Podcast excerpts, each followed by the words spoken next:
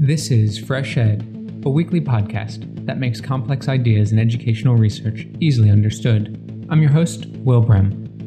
The COVID 19 pandemic has created an emergency situation for most education systems worldwide. Schools are closed, students are at home, stress and anxiety are high, domestic violence and food insecurity are on the rise, and we are uncertain when this emergency will end. Luckily, there is a large body of research on education in emergencies that can help guide us through this unprecedented situation. My guest today is Sarah Dryden Peterson, a foremost scholar on education in conflict and post conflict settings. She offers us many valuable tips when disruption happens, when people experience uncertainty, this idea of having a long term purpose can be even more important than it is in a kind of stable context. And so I think this is an important way that teachers and families can really think about the kind of learning that we do now, not as a stopgap measure until things return to normal, but instead that the future of learning and the future of many parts of our lives may look different. And so as parents and teachers, we can help our young people to have the kind of predictability and stability of love and care and routines, but also help them gain the skills to navigate this kind of uncertainty with that foundation of trust and knowing that we will help them and work together to build futures that they can still be hopeful about. Sarah Dryden Peterson is an associate professor at the Harvard Graduate School of Education. She is the co founder and director of REACH, a collaborative initiative that provides guidance and resources on key topics in education, migration, and displacement for educators, policymakers, and researchers. She has recently started Books of Belonging, an online video series where she reads a picture book each day of the week. Sarah Dryden Peterson, welcome back to Fresh Ed. Thanks, Will. It's great to rejoin you. So, was there a moment for you when you realized that your specialty in education and emergencies was going to be vital for this pandemic?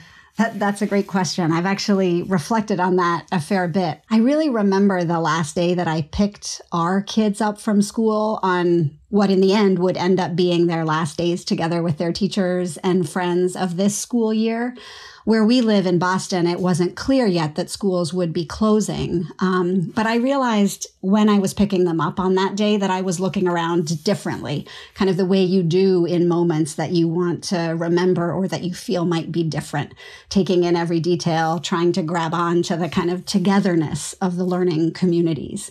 Huh. So, was there some details that you specifically remember? Um, I remember um, looking in the mirror. I was picking the kids up in the car and seeing our daughter, um, our older daughter, walk towards me carrying all of her books and um, kind of saying goodbye to her friends and and wondering whether there would be a time when they would be back together this school year. Yeah, it's really it's quite amazing. I mean, just the level of uncertainty that has sort of become so normal for so many people at so many different levels because schools as you said, have closed now. And obviously, I guess some policymakers are currently trying to think about opening them up again, which in some cases seems a bit strange, but it is a conversation that's being had. And so I, am wondering, you know, in, in other cases of conflict that you've studied and looked at, you know, why did schools close? I mean, this time it's obviously a pandemic, but what has happened in other cases? Mm-hmm. So I think, I mean, this is obviously one of the hardest decisions that educators and education systems can make to close schools um, in really thinking about the right to education, the continuity of learning, all of the goals that schools represent for kids, teachers, families, and communities. And really, the decision to close schools gets made when the harm caused by keeping schools open is greater than, or has the potential to be greater than the benefits that kids are gaining from being at school. So in conflict settings, we see the kinds of harms that schools can cause in often very visible ways. So, when schools are the target of bombing, when schools are occupied by armed forces, when children are experiencing violence on their routes and walking to school. Um, and children and families and teachers see this kind of harm in a very visible way. I think what's been different with this pandemic is that children experience their schools closing often in the absence of any kind of threat that they could see. This invisible um, kind of illness, schools closed in a preventative way. And so it was often unclear to them what harms were being addressed by closing of schools. Yeah, it seems like the closure, it was the idea it was in the mind, right? We had to imagine this threat without, at the time, maybe even knowing anyone that had the virus or having very few stories of the virus in the communities in which we live. Right, exactly. And I think for those who live in places where school closures are a rare occurrence and in fact something that many students and parents have never experienced in their lifetime. It was really a kind of unimaginable situation that schools would be closed and particularly that schools would be closed for an extended length of time. So, in previous conflict settings that you've examined, how long are schools typically closed for? I mean, this is a big question that so many people seem to be wondering. Is it going to be a few weeks? Is it going to be you know, months? Are we talking a whole school year? Everyone seems very worried. And it honestly, it's very difficult to get much answer out of, you know, governments in the US, in the UK where I currently live. I know Japan has had some difficulty getting some clarity on on how long schools are actually going to be closed for. So, you know, based on the research in other conflict settings, what do we know? I think this is one of the things that's become particularly apparent to me, having worked in education in crisis and conflict, is that I was beginning to see patterns in what we might expect for school closures, both the fact that they would close and then this idea of the duration. Um, so even at a very personal level, I started asking our older daughter to bring all her school materials home from school in advance of school's closing because it seemed like it was very clearly on the horizon that that might happen with the inability to go and retrieve those materials. And this idea that when schools close, they're often closed for a lot longer than we ever imagine that they might be. So the kinds of disruptions to schools that I have experienced, having grown up in Canada and lived in the eastern US for a long time, are really weather related. And so they're short lived. You can imagine when they're going to finish and don't need to engage in the kind of preparedness that we see, have seen the need for here. Mm-hmm. And I think, like in conflict settings, most people imagine that the disruptions that they're going to experience are going to be short lived. Um, and so we we talk with refugee families who, when they flee their homes, imagine that they're going to be returning um, within a few weeks or a few months and then realize that the experience of displacement and the kind of conflicts that cause those displacements are quite long standing. And the average conflict now lasts between 10 and 25 years. Of course, that doesn't mean that schools are closed um, for all of that time. But I think the main point is that while we think school disruptions will be short lived, they're almost always longer than we anticipate. It just seems so traumatic that the idea of anticipating going back to something in a few weeks and then inevitably learning that it's actually going to be much much longer and perhaps an uncertain amount of time in the future. I mean the the sort of traumatic experience that must have caused people and i think is causing people today is um is just so difficult i think to to begin to grasp. And i you know maybe we're going through some sort of collective trauma right now mm. I think that's right. And I think it is this kind of unpredictability that you're talking about, or uncertainty that's so hard to wrap our heads around. And we certainly see this in conflict settings too, that it's the unpredictability of knowing if or when schools will be closed or if or when schools might reopen um, that is so hard to then put the pieces of everybody's life back together around. And in conflict settings, we see this kind of unpredictability of violence. So schools and children and families living with this uncertainty of not knowing if their schools would become a target. And so not being able to have all the information that would be necessary to make these kinds of decisions. And of course, while conflict settings and pandemics are different in very tangible ways, I think this unpredictability is what we see as constant across. So like there's so um, so much that we don't understand about COVID 19 in terms of predicting um, what the harm might be of gathering children in places like schools and whether the benefits might outweigh those harms. We see this kind of uncertainty and predictability in conflict settings as well. Mm. And obviously, that very particular issue would make planning for education, uh, you know, as a system at the system level, almost impossible. Like if you don't know a lot of the sort of basic questions around the virus itself, it's very hard to sort of plan the institutions of a society. And yet we have a lot of institutions, global institutions like the Global Education Coalition and Education International, the, the Global Federation of Teacher Unions.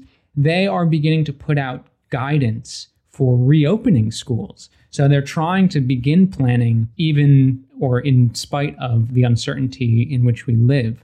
I'm not sure if you've read um, the school guidance reopening re- guidance that that these different groups have put out, but you know, what do you make of it? What you know, on your general read, what what's good, what's bad? How do they compare? You know, how do you make sense of these reopening plans? I think what's really productive about the guidelines that we've seen come forward so far is that they are very explicit about the incomplete information that we have and the uncertainty with which school systems are working. And so, this idea that instead of rejecting the idea of uncertainty and making certain plans because it's easier to do so, of really framing guidelines around needing to work with uncertainty and what some of the ways in which we can productively address that uncertainty. So as I read these guidelines, I see this really clear focus on um, making decisions that are contextualized and that are able to go through processes of continued adaptation depending on what the circumstances are. I also see a real focus on thinking through equity concerns no matter what the scenarios are. And both of these sets of guidelines that you mention, I think, are also filled with the kinds of questions that we need to be asking ourselves.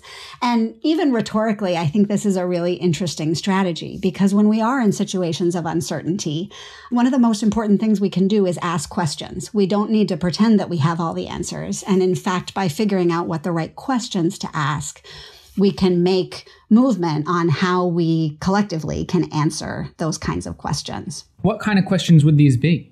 I mean, I think they are questions about what kind of knowledge do we have and how can that information help us to answer this question of whether there are tremendous health risks to gathering children in places like schools. Mm. Um, and that those questions are very contextual and they may vary not only from country to country, but from school district to school district and even from school to school.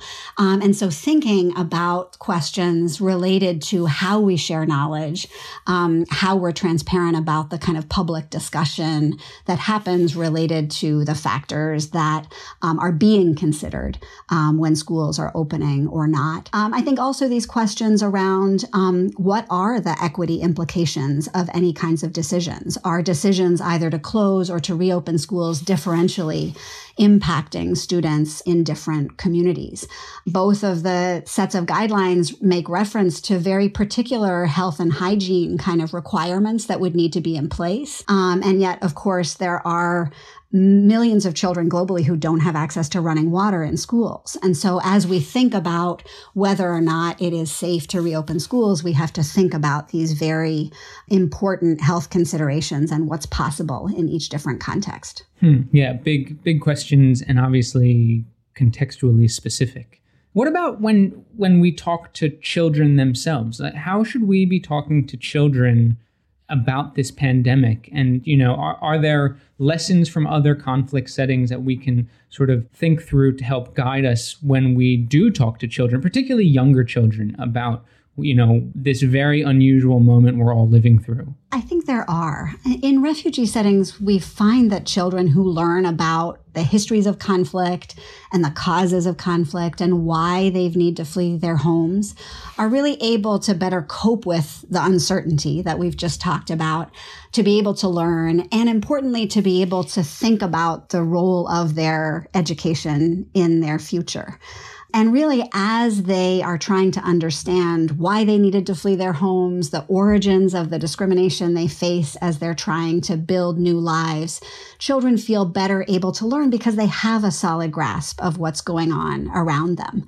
I think this also comes back to children understanding why schools are closed. So, this idea that they need to understand, even in the absence of being able to see what's going on um, very tangibly.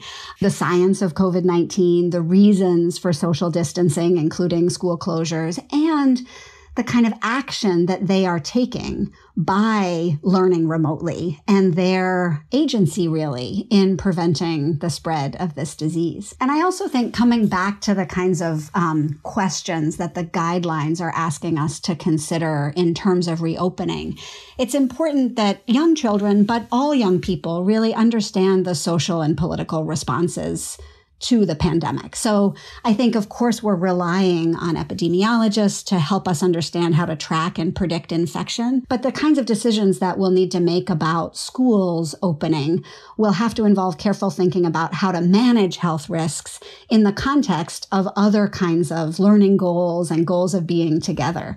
So this pandemic really provides an important opportunity for families and teachers to help children think through the kinds of factors that go into these decisions. Mm-hmm. And I think in particular, this is critical because the pandemic has exposed such long standing structural inequalities, um, including devastatingly unequal effects of who the illness, um, of, of who COVID 19 is affecting. So it's really an opportunity for children and young people to grapple with how the policies and practices that we adopt affect people differently. And then what the ethical questions are of what we owe to each other and what kinds of actions we therefore take as a result. What about some more, you know, emotional and mental stresses that children, youth must be facing through this? You know, I mean, it's, I, I agree that talking to children about, um, you know, the, the inequalities that exist and, you know, how, how to think through this pandemic and rethink our social institutions but what you know students children must be feeling so many emotions that are probably difficult to understand so you know how can we begin to talk to children about and help them process those emotions mm-hmm.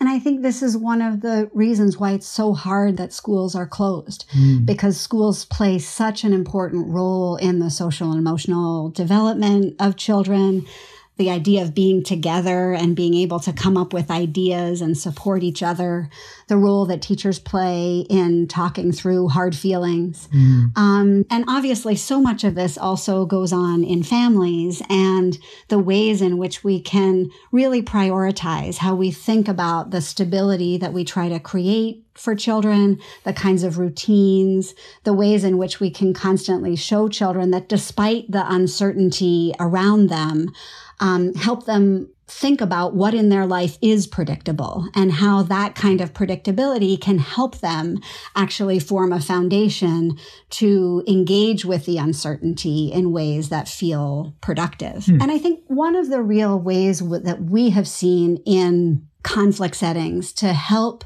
children and young people really think about um, present uncertainty and cope with that present uncertainty is to link it to the future. So, in some ways, this seems kind of counterintuitive because we think, okay, we've got to focus on the now and the immediate kind of crisis. Yeah. But when we ask refugee children and families about the purposes of education, they always have one clear answer, and that is about education really helping to make a future. So when disruption happens, when people experience uncertainty, this idea of having a long-term purpose can be even more important than it is in a kind of stable context. And so I think this is an important way that teachers and families can really think about the kind of learning that we do now, not as a stopgap measure until things return to normal, but instead that the future of learning and the future of many parts of our lives may look different. And so as parents and teachers, we can help our young people to have the kind of predictability and stability of love and care and routines, but also help them gain the skills to navigate this kind of uncertainty mm. with that foundation of trust and knowing that we will help them and work together to build futures that they can still be hopeful about.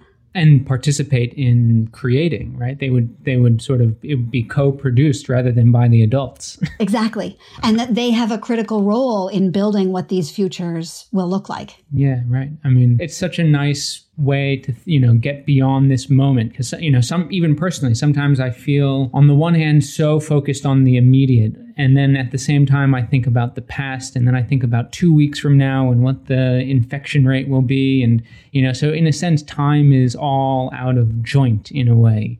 And beginning to think about that future somehow feels right i guess. It's hard but it does feel right and something we should be doing now even though I know it's pretty difficult. So the other issue here is that you know children today are, are at home with their parents or maybe extended family or wherever they live but certainly not with their teachers their teachers are also locked up at home and maybe with their own families so during this pandemic during this crisis during this moment of conflict that so many of us are experiencing now you know what role do teachers play in the process of education and online learning and you know as parents are trying to navigate the emotions of their children, the learning of their children? You know, what role do the teachers play today? I mean, teachers are obviously a, a, cornerstone to this kind of hopeful future and co constructing and helping young people um, to build those futures. And it's also true, just like you said, Will, that we're all grieving this inability to be together in classrooms and to be together in schoolyards. And of course, the millions of teachers globally who are teaching from home are also missing these kind of connections that make teaching the kind of joy that it really is. And yet, I think what is so hopeful to me in this is that we see teachers reaching their students in all kinds of new and innovative ways. One of the um, projects that we've been engaged with with our Reach initiative, which is to really look at how students and teachers are creating new ways of learning together during this pandemic. Hmm. And what do you find? So, some of the work that we have engaged in to look at for example, what teachers of Syrian refugees are doing in Lebanon, um, seeing short videos that teachers are creating with everyday kind of lessons, but also thought provoking questions that students can think about. Um, or a team of teachers in South Africa showing how teachers are creating ways to check in individually with their students over WhatsApp, where they can actually um, be able to see if students are having a hard time engaging and then figuring out what they need, not only in terms of their learning learning, but also if they might be struggling with food or with security of shelter and, and economics at home. And I think that while in times of crisis, we're tempted to think about short term initiatives. We're also tempted to think about really standardized approaches to education. And I think this kind of widely accessible approach to education um, is really important in terms of providing a foundation of reaching all children. And during, I think, the most comparable kind of example when we think about the Ebola crisis in West Africa in 2014, teachers were really able to reach their learners via radio because everyone was incredibly isolated in their homes, um, like now. And over the past several months, we've seen these kind of standardized, centralized approaches across China with television education. But as we've been documenting in Ethiopia and is clearly true in other places, these kind of distance learning strategies can also fail to reach the most marginalized students, especially those in rural areas and those who have no electricity. And so I think that what we see is that this pandemic provides us an opportunity to give teachers um, more time and more autonomy to play really the most important roles that they play. They know their students.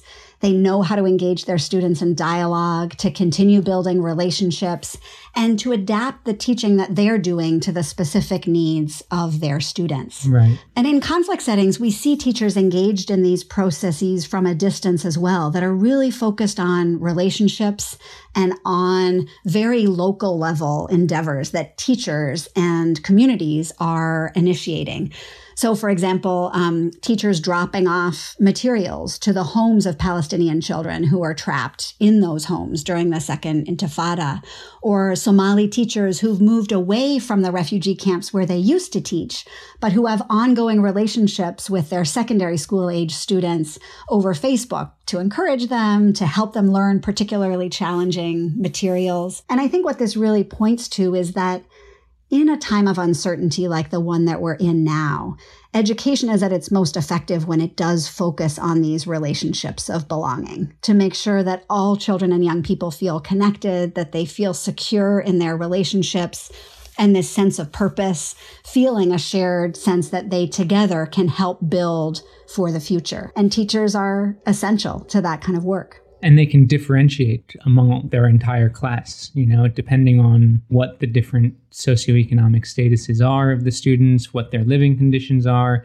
They would be the teachers would be the best place to understand all those differences. That's right. While everyone is isolated um, in their homes, teachers are in fact um, the most mobile into all of our homes in that way, given the existing relationships that they have with students. And of course, that mm. mobility is not the kind of door to door mobility that we might imagine, but it is a kind of virtual mobility um, through phone calls, through text messages, through online platforms, um, and through notes left on doorsteps um, that make a huge difference. Exactly. Sometimes it is physical mobility, but just know it's still physical distancing right? It's it's dropping things off in paper to students who don't have the internet or a printer or whatever it is. Um, you know, or doing or doing it electronically and doing, you know, I've seen in Nigeria teachers doing whole courses on Instagram and sort of doing it live so students can can access it from their homes. So, you know, there's all sorts of ingenious ways it seems that teachers are discovering ways of delivery that are differentiated and maybe not standard. Mm-hmm. And certainly we see this in refugee settings too, not only with teaching, but also with teacher professional development, that using the platforms hmm. that students and teachers and families are already comfortable with yeah. holds the best chance for reaching the most people. Um, and sometimes those platforms are not the same. Teachers are familiar with one set of platforms and students and families with another, but finding a kind of common ground right. um, to invent new ways of doing that kind of communication. Hmm. It, it is interesting. So, do you think that, you know, given everyone's sort of experience trying to sort through education in this new sort of conflict moment, that education systems are going to fundamentally change in any way because of this pandemic? I mean, it really is my hope that now that we have clarity that school disruptions caused by the COVID 19 pandemic are not short lived, that schools and education systems can shift their thinking from stopgap measures to really reimagining what the future of learning looks like. We do see in conflict settings that disruption can create openings for reimagining education in ways that productively address uncertainty, focusing on these long term purposes. But this really happens only with concentrated attention to disrupting the status quo and not on a continued focus on returning to normal, because these ideas of what normal looks like um, have clearly changed. And so we need to adapt to that uncertainty with the kind of change and disruption um, to the future of learning that seems possible in these conditions. I think that COVID 19 may help us as a society also to think more deeply about the role of teachers and how we invest in the value of their work. It becomes clear that re-engaging in together activities may need to look different for different people and for various health reasons. I also think it might help us to see and meet the different learning needs of students and families. These approaches to differentiation that can be um, so hard to do and yet so critical to every child being able to learn and reach their potential. So I guess at core, I really hope that we can collectively think about how the future of learning needs to prepare students to create futures, even if those futures are unknowable and filled with uncertainty right now. And to do that, we really need to ensure that all young people are equipped to adapt to change and uncertainty, to really recognize the kinds of inequalities that exist around them and learn how to take actions to disrupt them, and to really focus on these relationships of belonging that provide the secure foundation for everyone to learn, whether they are isolated physically or together in classrooms. Well, Sarah Dryden Peterson, thank you so much for joining Fresh Ed. It's always a pleasure to talk to you, and please stay safe during the lockdown. Thanks so much, Will. Great to talk with you. Keep well. Sarah Dryden Peterson is an associate professor at the Harvard Graduate School of Education and director of REACH. A transcript of today's interview can be found at freshedpodcast.com. Please note that opinions expressed on Fresh Ed are solely those of the host or the guest interviewed, not Fresh Ed, which takes no institutional position. If you've liked what you've heard today, please rate us on iTunes or wherever you listen to podcasts. Reviews really do help. FreshEd's team includes Sherry Yang, Hong Zong, Lushik Waba, Fatih Akhtas, and Injung Cho. Original music for FreshEd was created by Digital Primate. FreshEd is an independently run podcast without advertisements and is made possible by the support of the Open Society Foundations, NORRAG, and listeners like you. Please consider becoming a monthly sponsor of Fresh Ed by visiting freshedpodcast.com slash support. All US-based donations are tax deductible. Thanks for listening. I'm Will Brehm, and I'll be back next week.